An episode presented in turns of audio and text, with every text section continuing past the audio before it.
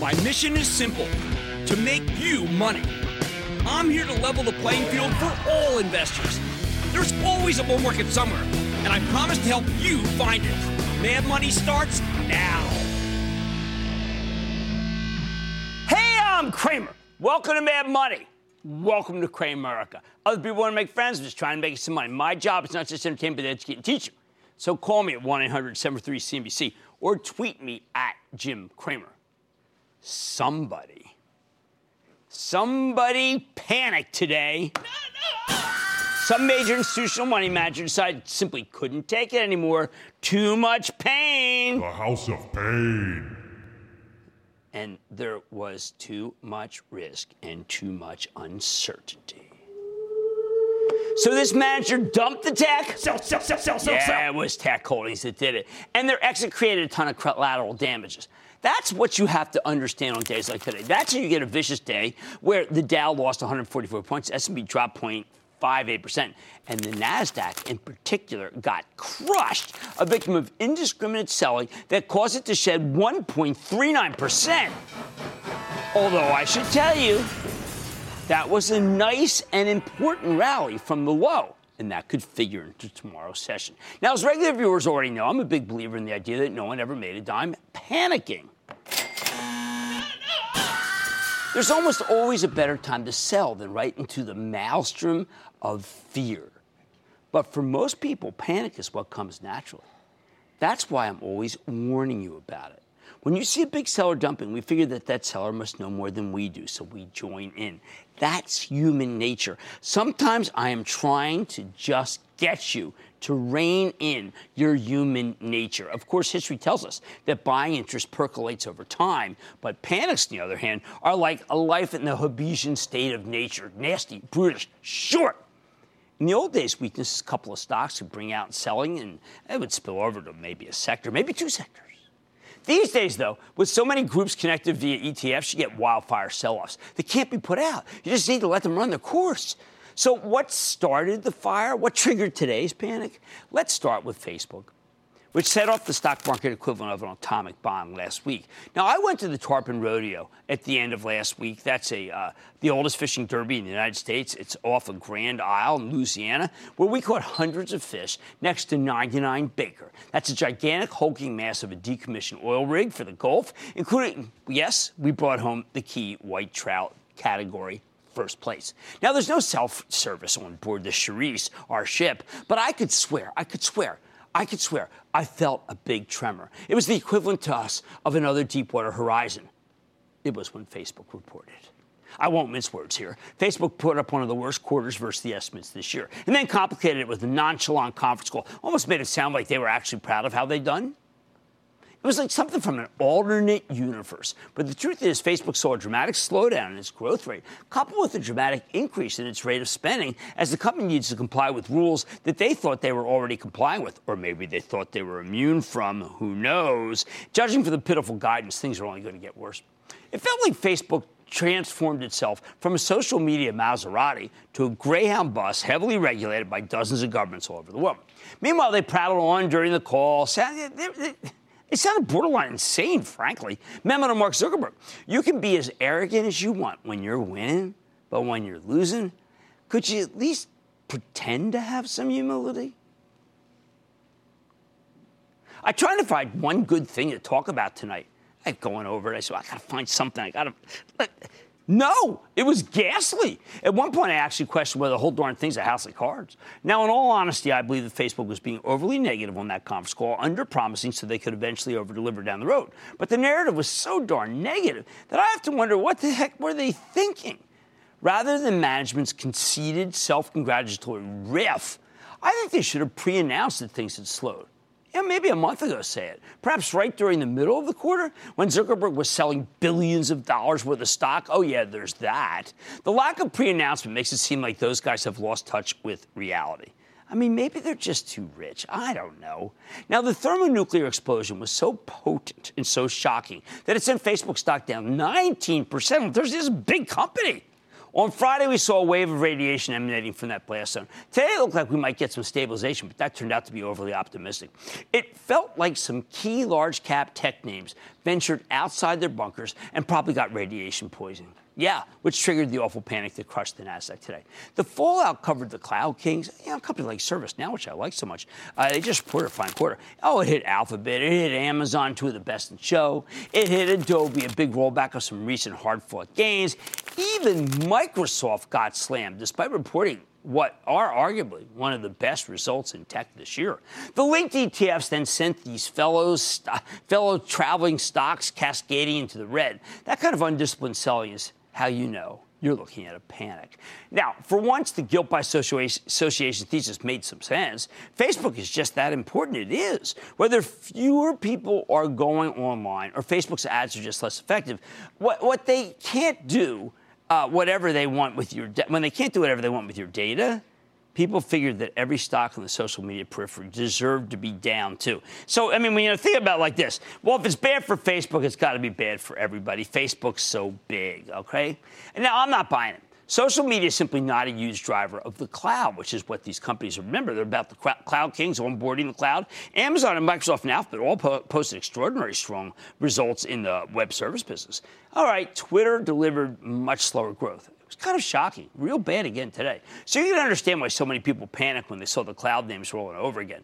Who wants to own expensive tech stocks when they can be in safer, more value-oriented tech stocks?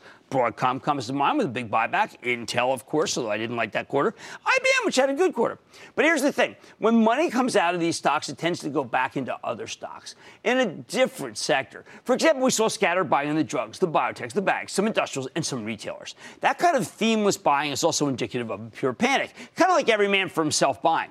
The banks go up because the ten-year Treasury yield is climbing, which makes them knee-jerk buys. The drug stocks, well, they've come down to levels where they're too tantalizing slash value oriented to ignore. The industrials, well, that's all about cooling intentions with Europe, as well as the four percent G D P growth we got on Friday. The retailers, look, I could foment something, but there's really nothing to say here except that if you believe the trade war with China is staying hot, especially with the collapse of the N X P semiconductor deal, more on that later, then you want to stay domestic. Is there anything more domestic than retailers? So what next?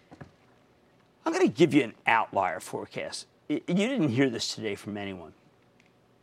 I think the kind of panic we got today is often a cleansing action, like a big rainstorm that washes away the detritus of the weak hands.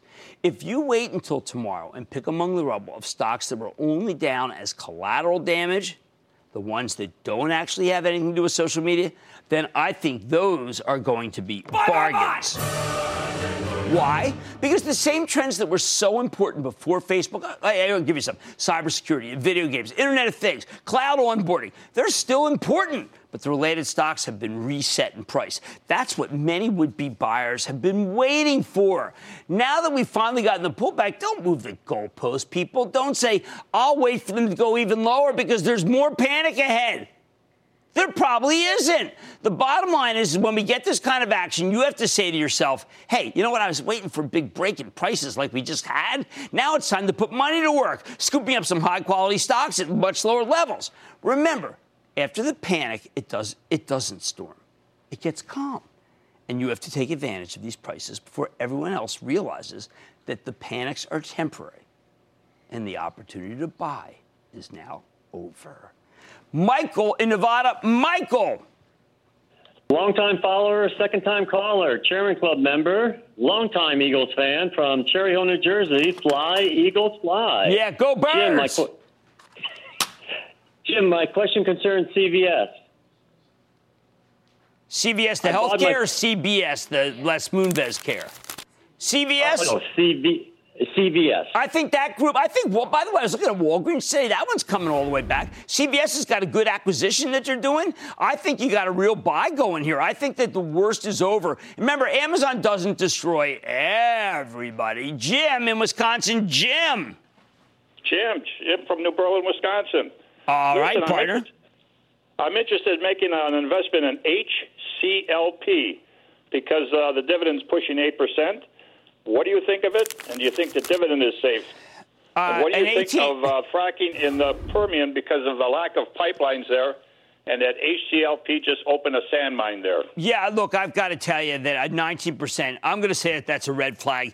Even though I know it's, you know, it's been acting well, I do think that you know, in the end, this stock has moved too much, and that dividend is not safe. Bill in Illinois. Bill. Hi, Jim. Thanks for taking my call. Of course. Long-time Action Alert member. Thank you. This company reported two weeks ago, top and bottom line beat. Gross margins were up thirty-nine percent, and they raised for the year. The, the company is about eighty-eight percent in the U S and only twelve percent in Canada, so really not impacted by China tariffs or talks. United Rentals is in the house of pain, down ten points since reporting, fifteen percent year-to-date, and no pin action off a cat. No, uh, none. And I got, first of all, so thank you for subscribing to action alerts plus dot com and being a club member, because we were going to buy this stock. I sat down with the quarter. I sat down with the conference calls. I sat down with analysts who know it really well and portfolio managers. None of us can figure out what's wrong. And you know what? That means there could be something, and we haven't figured it out. And I'm uncomfortable pushing that stock here. All right, someone panicked. Someone panicked today. And you have to remember, after the panic, it doesn't storm. It gets calm. And therefore, it could be the time to put money to work. On Mad Money tonight, we are in the midst of a confusing earnings season, but I'm revealing the stars of the show. They may be the best places to go. Then, the saga has ended, but we must move forward. I'm chipping away at N X P after the Qualcomm merger collapse. And Lam Research's latest quarter likely marked the bottom. Or at least that's what the C E O says. I've got the exclusive. So stick with Cramer. Don't miss a second of Mad Money. Follow at Jim Cramer on Twitter. Have a question? Tweet Cramer. Hashtag Mad Tweets. Send Jim an email to mad money at c n b c dot com or give us a call at one eight hundred seven four three C N B C. Miss something? Head to mad money dot c n b c dot com.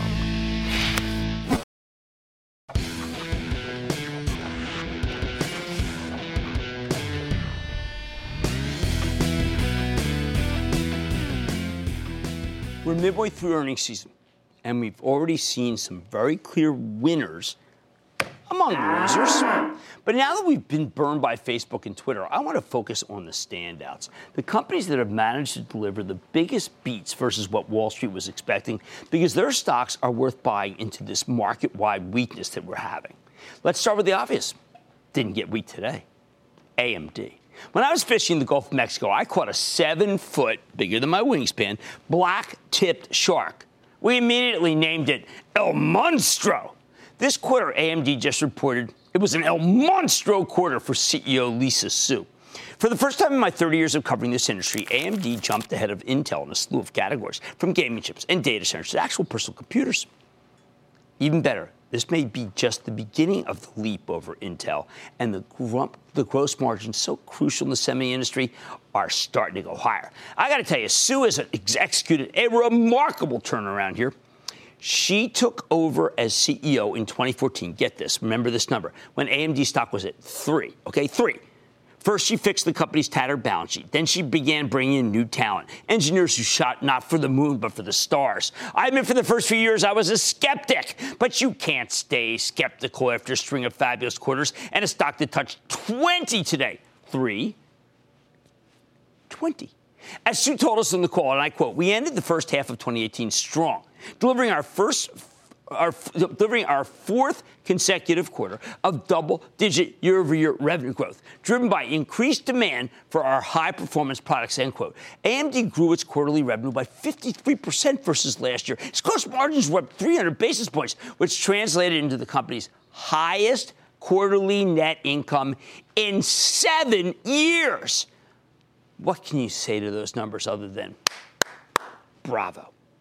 Next up, there's Microsoft, which reported fantastic top and bottom line. Gaming, personal computers, standard operating systems, and LinkedIn, tremendous. But the star of the show was Azure, Microsoft's cloud business. While it's tough playing catch-up to Amazon, this company has totally reinvented itself. Not too long ago, everyone presumed Microsoft's best days were behind it. Nope, not anymore. Now we got a, a slew of industrials, a trio, Honeywell, Ingersoll Rand, United Technologies. Honeywell, which is breaking itself up, revealed that Amazon, have become an incredibly important client for warehouse automation. Who knew? Of course, its aerospace and climate controls divisions were much better than expected. Same goes for United Technologies, which also could split itself up when a new deal that's about to close happens. Uh, this, these companies are coining money with excellent organic growth, rising margins. Ingersoll Rand blew, blew through organic growth expectations. This was a shocker to me. Remarkable order numbers also for climate controls. What a terrific business. And remember, these numbers are all for before the big worldwide heat wave. Who else gave us a huge win?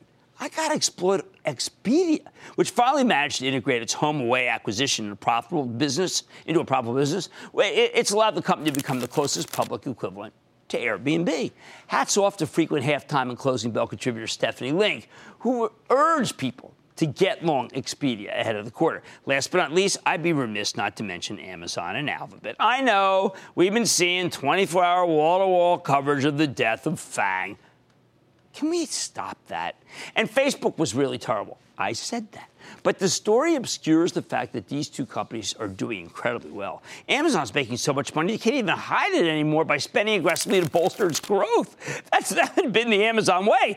It's like, like they actively try not to show a profit, but their earnings are so huge they can't help it anymore. Alphabet's gotten religion, again, with better-than-expected advertising numbers and the prospect that its Waymo autonomous driving division could actually generate some earnings this year. Google's an advertising juggernaut, and so is YouTube. And frankly, if Facebook is having trouble, then you can expect more ad dollars to flow to Alphabet. Look, there are lots of other winners, and I'm, I'm really slighting them here, but the ones I just mentioned have been the stars of the show so far. They're the best places to go as the market tumbles in confusion over who's guilty and who's innocent in this rapidly eroding earnings season. We're going to go to Sumeet in Illinois. Sumeet. Hi, Jim. Thanks for taking my phone call. Of course. I have a couple quick questions about Mercado Libre, ticker M E L I. Stock was trading for a while around two ninety and rallied all the way to three eighty-five, now down to three forty. I can't seem to time my entry into this.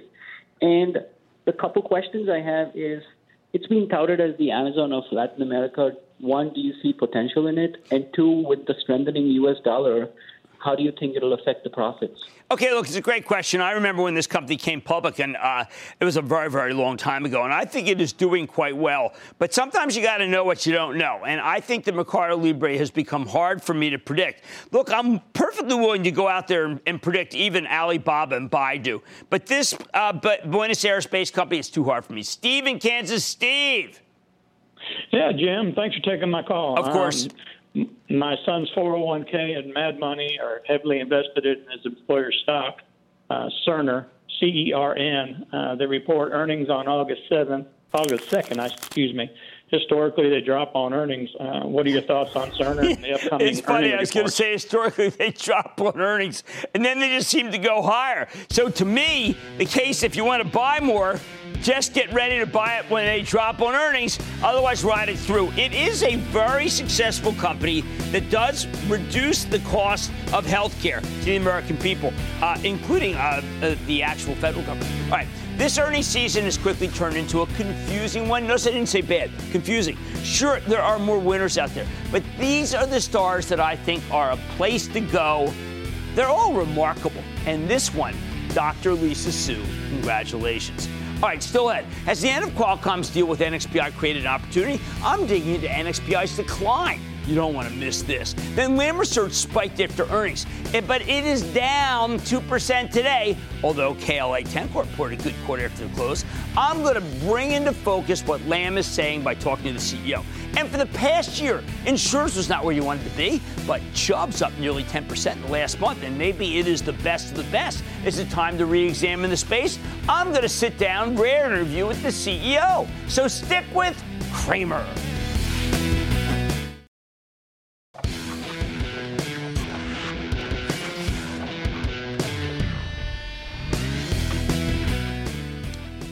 What the heck do you do with N X P Semiconductors if you weren't lucky enough to sell the darn thing much higher? I mean, this thing has really gotten crushed. We were able to sell it for charitable trust. Maybe it's better to be lucky than good. Qualcomm spent nearly two years trying to buy N X P, and last week they finally gave up after the latest missed deadline for the deal's approval. Thank China, causing the stock to just get slammed. Less than two months ago, N X P was trading at one twenty. Now it's at ninety-five. Ouch! But you know what? At these levels, I think the semiconductor company is pretty, pretty attractive. I'm going to go against what everybody's saying here. I, and I'm going to say that it's attractive even without a takeover. Why is that? Let me explain. Years ago, N X P was one of the sexiest growth stocks in the whole semiconductor industry. twenty fifteen, they acquired Freescale, a deal that transformed the company into the fourth largest chip maker on Earth, with a ton of exposure to the automobile market and the I O T, the Internet of Things.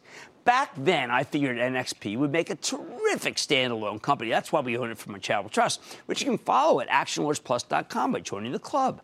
But then in October twenty sixteen, Qualcomm st- stepped in with a bountiful takeover. Then last year, the activists at Elliott Management, really smart firm, stepped in. Successfully, they agitated to boost N X P's price tag. They backed Qualcomm into a corner, ultimately pushing the price up to one hundred twenty-seven dollars and fifty cents a share. Everything was looking good until the president decided to get medieval on China with this trade dispute.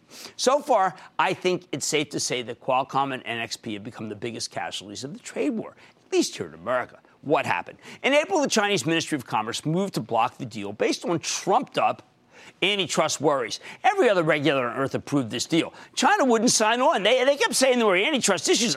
I, I don't know. David Faber and I looked at it. We couldn't find one. And while the Chinese never formally rejected the deal, they did drag their feet long enough to scuttle the transaction. Finally, last Wednesday, the two companies blew past yet another internal deadline, and Qualcomm just gave up. Towel throw, said N X P stock tumbling back into the double digits. So how do we evaluate this thing as a standalone company without any takeover talk? Well, the very next day, N X P reported its quarterly earnings, and the numbers, not so hot. Company delivered a top-line miss, even as its earnings were in line. The problem, some of it came down to the ban on selling components to Z T E. And that's that big Chinese cell phone maker, which fortunately has been now lifted, right? There's no more ban anymore. Part of it also had to do with supply chain component shortages in the auto division. Once again, the stock got slammed. But then something funny happened. Pretty much overnight, five different analysts decided to upgrade N X P, which stopped the stock's decline in its tracks. Then on Friday morning, C E O Rick Klemmer sat down with David Faber, my partner on Squawk. Fabulous interview. Uh, I almost wish I wasn't uh, on vacation because the interview was just so bullish. I would have ripped up my show Friday. So let me lay out the bull thesis here as presented by Klemmer, whom I know and like and respect on the conference call, because I think he makes some compelling arguments. First, Klemmer tells us not to worry because, and I quote, while the organization has experienced a level of deal fatigue, the core basics of the business have actually strengthened, and our position in auto and Internet of Things is now stronger than we announced the transaction twenty-one months ago, end quote. How strong? He predicts that the company can achieve a three-year compound growth rate of five to seven percent, which is fifty percent faster than the addressable market is growing. He also adds that the company's having its analyst day on September eleventh, and that's when they'll get down into the nitty-gritty of these forecasts. I like that. You got a catalyst, a data point. Then Klemmer tells us what he's doing to get the stock moving right now. When N X P accepted Qualcomm's takeover bid, they suspended their capital return program. Well, now that's coming back with a vengeance, fueled in part by Qualcomm's two billion dollars termination fee. N X P just announced a five billion dollars buyback, which is huge when you consider that it's only a thirty-two billion dollars company. They're going to repurchase fifteen percent of the share count at these levels, and they've got more than enough cash to make it happen. According to J P Morgan, if N X P does this quickly, repurchasing five billion dollars worth of stock in the next six months, the company could earn more than eight bucks in a share next year. Eight bucks. If they can deliver on that, then this stock will be trading at less than twelve times next year's earnings, making it the cheapest large-cap semiconductor that I follow. I think that's a pretty compelling argument. Well, okay, we could argue Micron, but Micron's a little bit more commodity. This is a little higher end. You know, I got a couple more points here. Let's not forget that while N X P is a ninety-five dollars stock, Qualcomm was willing to pay one hundred twenty-seven dollars and fifty cents per share for the whole enchilada. In other words, the folks who run Qualcomm, real smart people, thought N X P was worth thirty-two dollars more than where it's currently trading. And look, Qualcomm's executives, they're not idiots. I mean, there, there's value here. Why were they willing to pay so much? They wanted to diversify away from cell phones. And N X P's bread and butter, the connected car and the Internet of Things, wow, That's where you want to be. So let's talk about the autos for a second, because N X P is number one chip maker there, and a lot of people are skeptical about owning anything connected to autos. We keep putting more and more semiconductor content in our cars, no matter how many cars we sell. And we do that for enter, uh, infotainment and security and autonomous driving and electric vehicles. Well, who do you think makes the chips that handle collision avoidance and radar and all the technologies that will ultimately help us get to self-driving cars? N X P. Just listen to what Klemmer had to say about this business on Squawk on the Street last Friday. We actually see, you know, seventy-five billion connected devices by the year twenty twenty-five, three times what it is today. Right. So being able, those factors play right into our sweet spot. So we're well positioned to take advantage of that, being the leading semiconductor supplier into automotive, now moving into autonomous driving. We also now have developed technology where we can be a significant player in the electric vehicle market, especially as China has set aggressive targets on electric vehicle deployment. Boy, I liked everything I just heard. And by the way, it's not just autos. N X P helped pioneer technologies called near-field communication. Still has a lot of, a ton of potential. It's what uh, it lets you use your smartphone as a credit card. Think Apple Pay, or exchange contacts with your friends just by sticking your phones next to each other. Now, when N X P reported, they mentioned that they'd lost some business in mobile. Well, that got people down. On the call, Klemmer told us that the company saw, quote, some of our strategic mobile customers disengaging our new expanded opportunities, end quote. Ah, okay, in plain English, I think this means that N X P lost some Apple business because Apple didn't want to deal with the Qualcomm subsidiary. They've been engaged in a major ongoing spat with Qualcomm.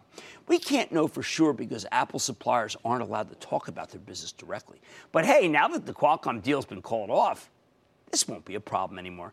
Obviously, Apple can't just slot N X P's chips in the uh, current generation of iPhones. But long-term, I bet that they can win this business back, as N X P makes the best near-field communication chips, from what my sources say. In short, this deal falling apart could actually be a positive, a major positive, for a big part of their business. So I like the fundamental picture even after a couple of soft quarters in a row, because the tie-up with Qualcomm was weighing on N X P sales.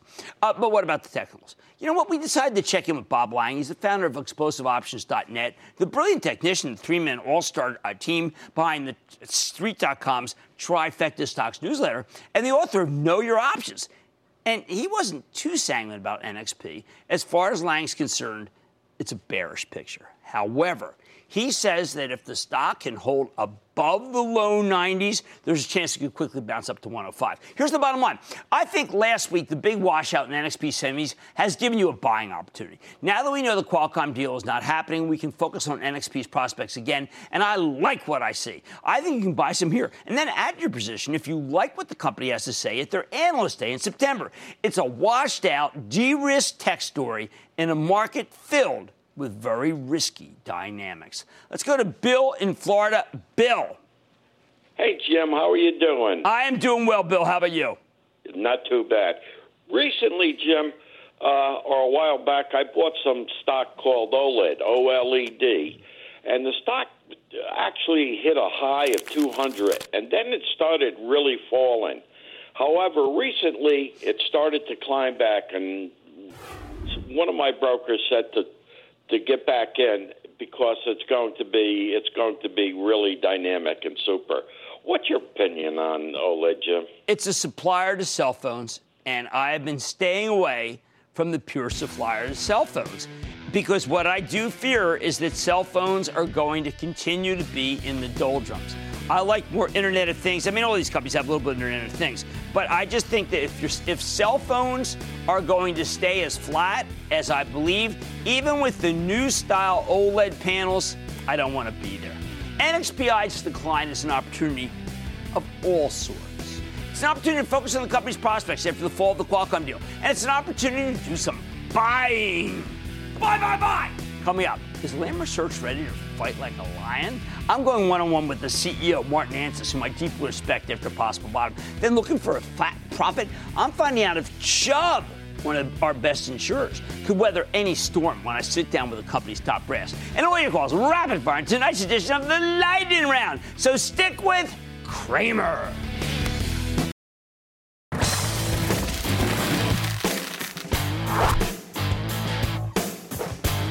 Has Has Lam Research, the big semiconductor equipment maker, finally gotten its groove back?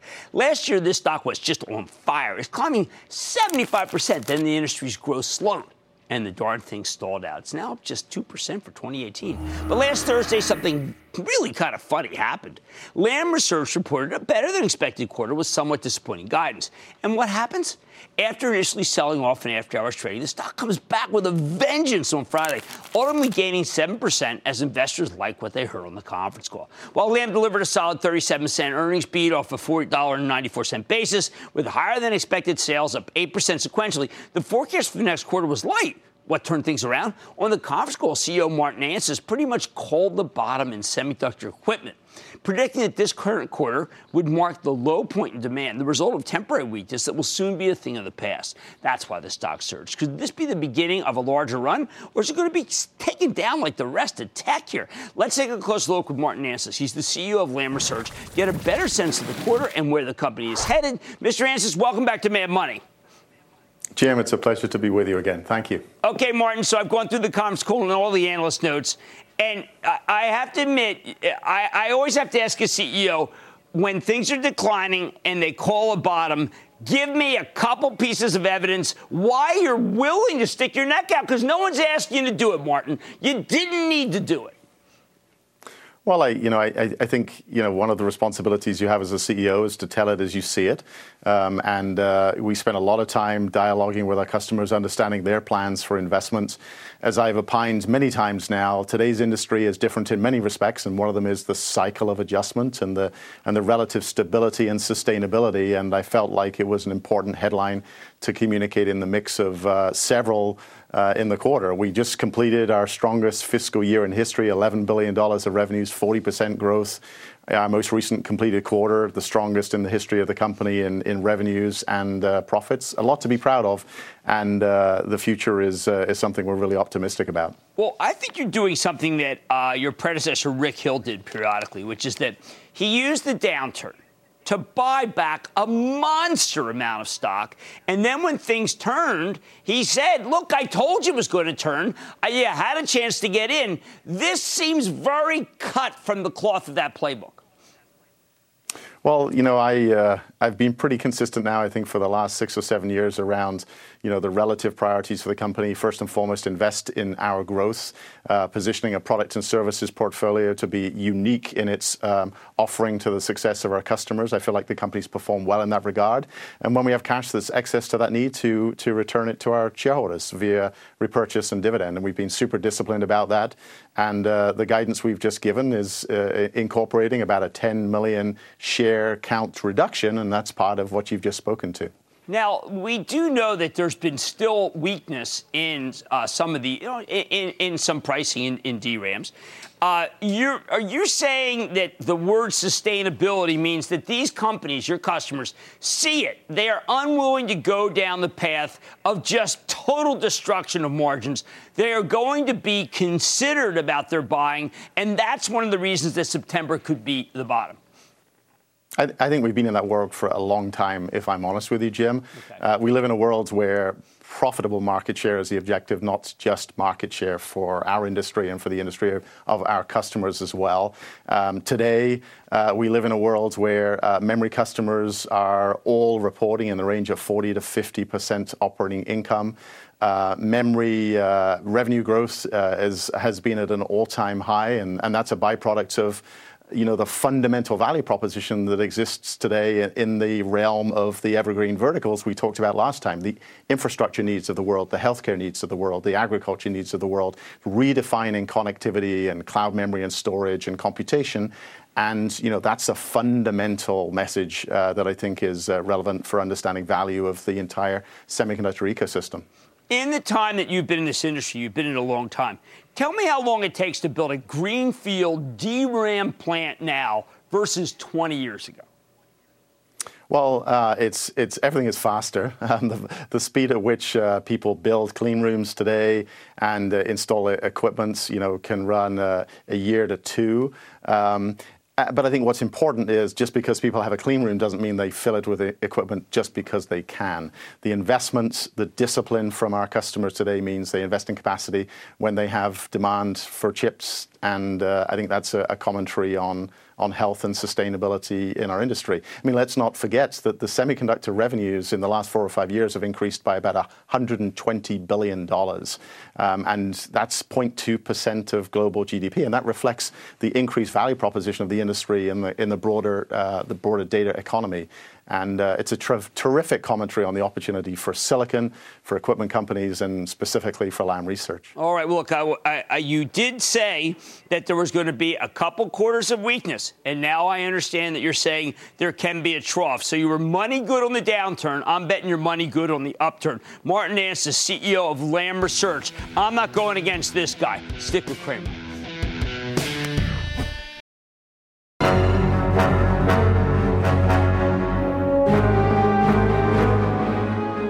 I just want to take a moment to thank all the amazing new friends we met down in Grand Isle, Louisiana at the Tarpon Rodeo. Yes, oldest fishing derby in the country, where our boat, the Cherise, took it home.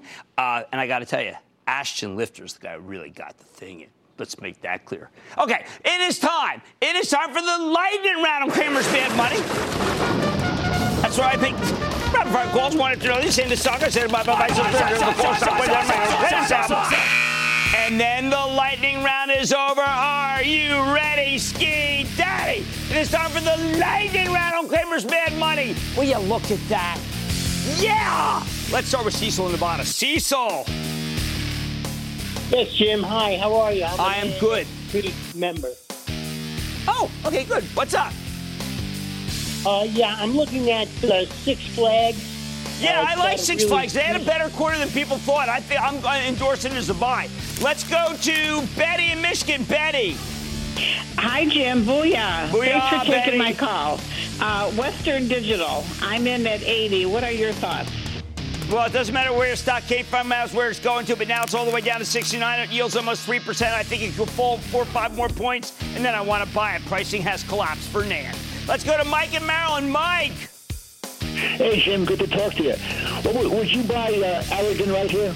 I don't know. It just was up almost five points today. It was about one seventy not that long ago. It's having a real run. They're getting some real approvals. They're starting to straighten the story out, uh, but it has had a big run. I think I would wait till under one eighty to get that thing done. Let's go to Paul in Illinois. Paul! Hi, Jim. Because of your wisdom, I, I'm able to help send my boy, who's my best friend, to Georgetown University to get his yes, master's with Will Detweiler, who happened to be on with us for the Tarpon Rodeo. Go ahead. He wants to be the next Jim Cramer. My question really? is, oh yes, my my portfolio is overweighted with Procter and Gamble. I need to get back to eighty-four dollars to be even. What should I do? Well, we don't care where it's come from. We care where it's going to. We got Nelson Peltz on the board now. We got that real good yield. But what I think you ought to do is pick among the rubble, use the weakness to be able to buy some of the tech stocks that I've been talking about. That's the way to go to diversify away from just all Procter. How about David in California? David! Booyah to you from Carpinteria, California, Jim. Oh, all right. What's going on?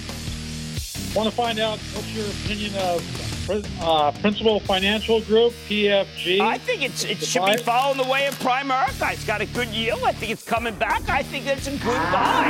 And that, ladies and gentlemen, is the conclusion of the special Tarpon Rodeo edition of the Lightning Round. The Lightning Round is sponsored by T D Ameritrade.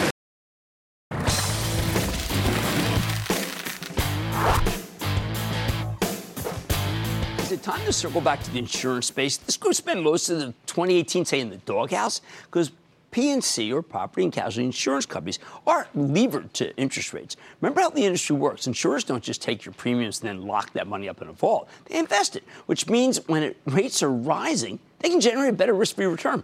That means the insurance stocks did go out of style when the yield on the benchmark ten-year benchmark ten-year Treasury started falling early this year. But now that yield on the ten-year is climbing again, the group has gotten a whole new lease on life. Plus, pricing had been very competitive here. It now seems to have gotten less cutthroat. Take Chubb Limited, the insurance company created by the merger of the old Chubb with Ace Limited back in twenty sixteen. At the end of June, the stock was down thirteen percent for the year. Since then, it's rallied more than ten percent just in July alone.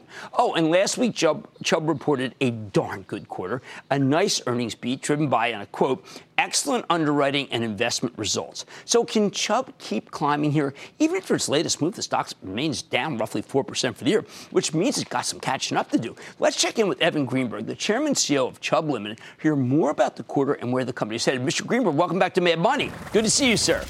Jim, good to see you. Yeah.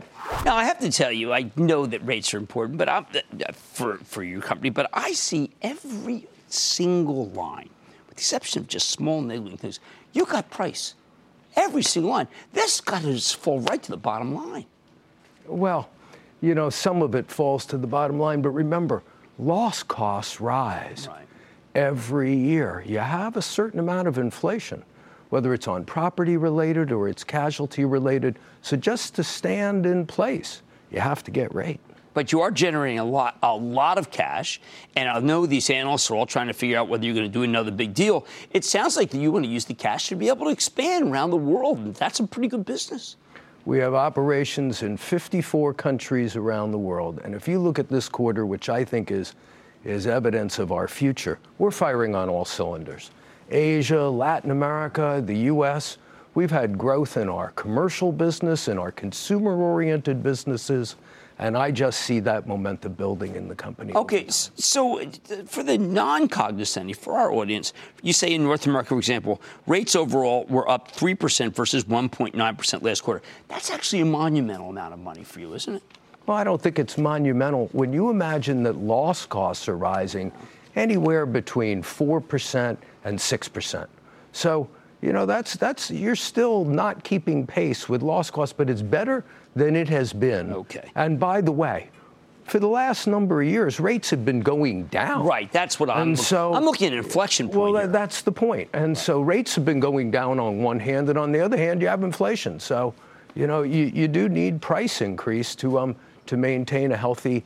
you know, to maintain a healthy risk-adjusted return. I think a lot of our viewers think, look, I haven't had anything go up in value. Where is the inflation in the system that you see?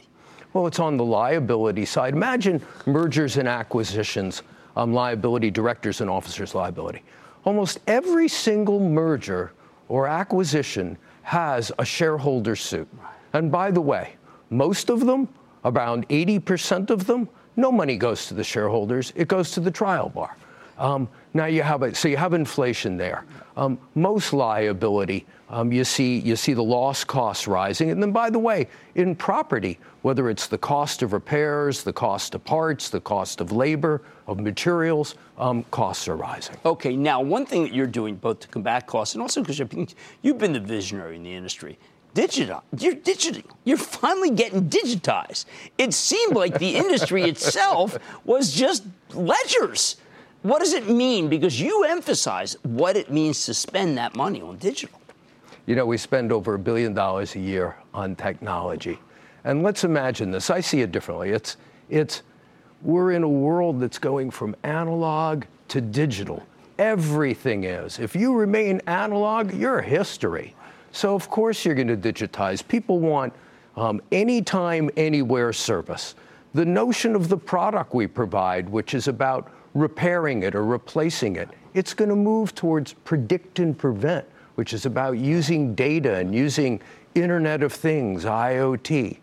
And then imagine our ability to service you in, in claims and in underwriting. Right now, if you're a small business, to underwrite you, we ask you about thirty questions. For Chubb, over the next eighteen months, that'll come down to about seven questions, because we can just scrape the answers from data that is publicly available. Don't need to bother you with that.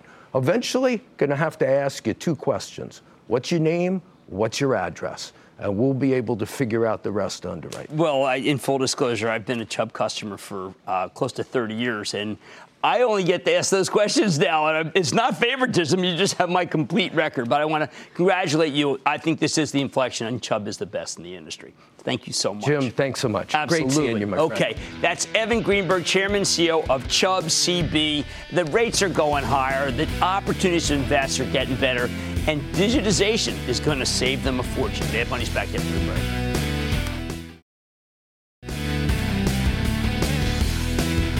All right, talk so much tech tonight that we didn't talk Caterpillar. The main lesson from Caterpillar is, once again, if you did not wait for the conference call, you bought the stock up four to five points, and the stock ended up down. That has been a continual theme of this earnings season. So shame on you if you buy before you hear. I like to say there's always a bull market somewhere. I promise I'll try to find it just for you right here on Mad Money. I'm Jim Cramer, and I will see you tomorrow.